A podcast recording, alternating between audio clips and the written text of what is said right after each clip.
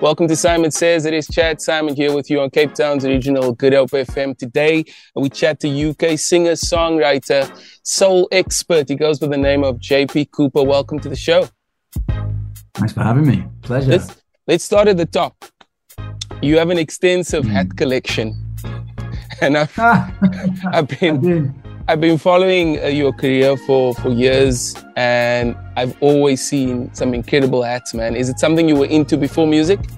Uh, I guess they came around the same time. Um, yeah, but always been a, a, big fan of your, you know, kind of your more these traditional kind of. Yeah, they call it the um, poor boy and those ones. Yeah. Yeah, so I, I always really like the kind of connection. I grew up in Manchester, which is, you know, yeah. um, big industrial revolution kind of place, and you know that I really like the kind of working class kind of feel of those things. Yeah. Often a lot, uh, also a lot of my favorite sort of soul artists, you know, Donny Hathaway. People oh, like come on. Well, so you know, there's there's there's a connection there as well. But yeah, I guess it just stuck. Yeah, yeah I like that. I love yeah. that for you, man. And I mean, you mentioned Donny Hathaway, who's one of my favorite artists as well. I almost feel like you know what, he's almost underrated to a certain extent because mm. a lot of people commercially, you know, they talk about Stevie, they talk about Marvin, they talk about Luther. But like mm. I notice, especially in South Africa, the name Donny Hathaway doesn't pop up all the time. No, um, no. Is that some of the music you were listening to growing up? Not so much growing up. Um, growing up, there wasn't actually that much music around the house. Okay. My dad used to listen to I remember him listening to um, the Drifters. Ooh, yeah. Um, I, I, remember him listening to um, James Taylor. Yeah. And I remember him listening to Lionel Richie. Oh. Um, but that was about it. But a lot of my, the other kind of things came um, just from me. I guess my musical thing came from you know yeah. being in Manchester around that okay. time, you know. So it was a lot of guitar music, but little by little, I realized that there was something in in soul music that just resonated with me deeply. Um, so I started delving into that um, secretly at first. A lot of my friends were into like rock music. Rock music, you know. yeah. Yeah. So um, yeah, it was an interesting journey. Donny, I think I discovered around 18. You know. Okay. Late really late. Yeah. So um, that was an amazing day. I love that, man. Listen, I think uh, uh, another thing is uh, subconsciously we pick up so many songs at different points in our life. I was introduced to R&B only when I got to university. I was listening to pop music, and someone gave me a Musiq Soulchild album and said, wow. "I know you like your pop stuff, but ever listen to this." Mm-hmm. And it mm. changed my life, man. And I think to have that that kind of duality with some of the songs our parents listened to combined with what we discovered ourselves i think that yeah. and it comes through in the music man because even on a record when you jump on a pop record or you jump on a dance record your soul always comes through um, and i think that's one of your strengths your connection to the song no matter the genre. It's good to know. I mean, sometimes you know when I dip my toe in in that world, I feel like oh, am going a bit too close to the to the you know the pop thing or the dance thing. Um, so it's good to know. It's good yeah. to know. But I, I think um, that's when I feel my most kind of authentic self. Really, is is when I'm expressing from that place.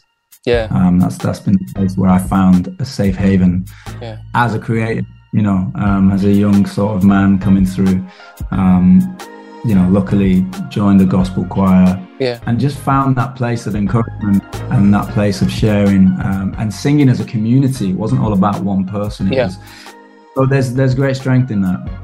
And you, you were in a band before, right? Uh, a band uh, then went solo band. from that point. How was how was the yeah. transition uh, from being with a group of guys on stage and in rehearsals all the time progressing to just sometimes being alone. Yeah, I think it's funny being bands. You kind of have this pack mentality. You know, yeah. it's us against the world, and there's something about that that I do kind of miss.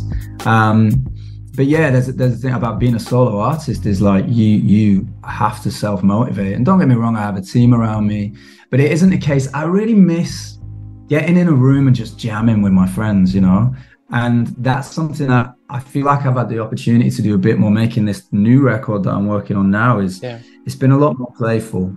Um, and a lot of the songs, although they started, I really wanted them to just start. In fact, I've written most of this record at the piano. Okay. Um, but I, now that we're getting into the process of making it, I was like, I want to get a band into a room and start cutting the band yeah. and then playing with those sounds that we create. So it's it's felt it's felt a little bit like that again, which has okay. been beautiful. I want to talk about you know musical turning points in your career. Uh, I am assuming that the Jonas Blue record was a turning point. Perfect Strangers. Oh. Apparently, yeah. you weren't supposed to be the vocal that goes out in the song. I don't know whether they just said that to get me to try and write to this thing because I was definitely it was a big change for me sonically. Yeah. I've never done that kind of music before.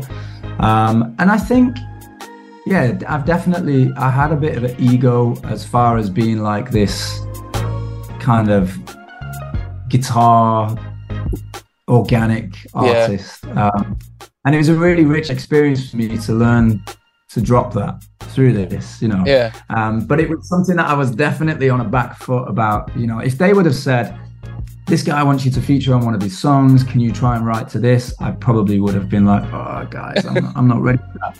But I thought, well, as a writer, no one needs to know that I was involved in this. Yeah. And, and you know, looking back now, Jonas sent me through this amazing track that has resonated with so many people.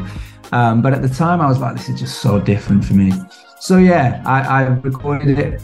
Um, I wrote the thing, the, the you know the lyrics and melody, and sent it over to him. And I was kind of just trying to, you know, write something really simple that filled that mood.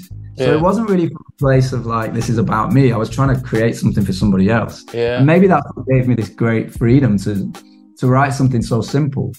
Um, and I learned a lot of lessons from that actually, um, which I'm super grateful for. But anyway, we, we put it out and it was huge, huge. Yeah. And all of a sudden, you know, radio stations wanted me to come in and play my music. And, yeah, you know, so yeah. it was a real beautiful catalyst for my career. I'm grateful for that.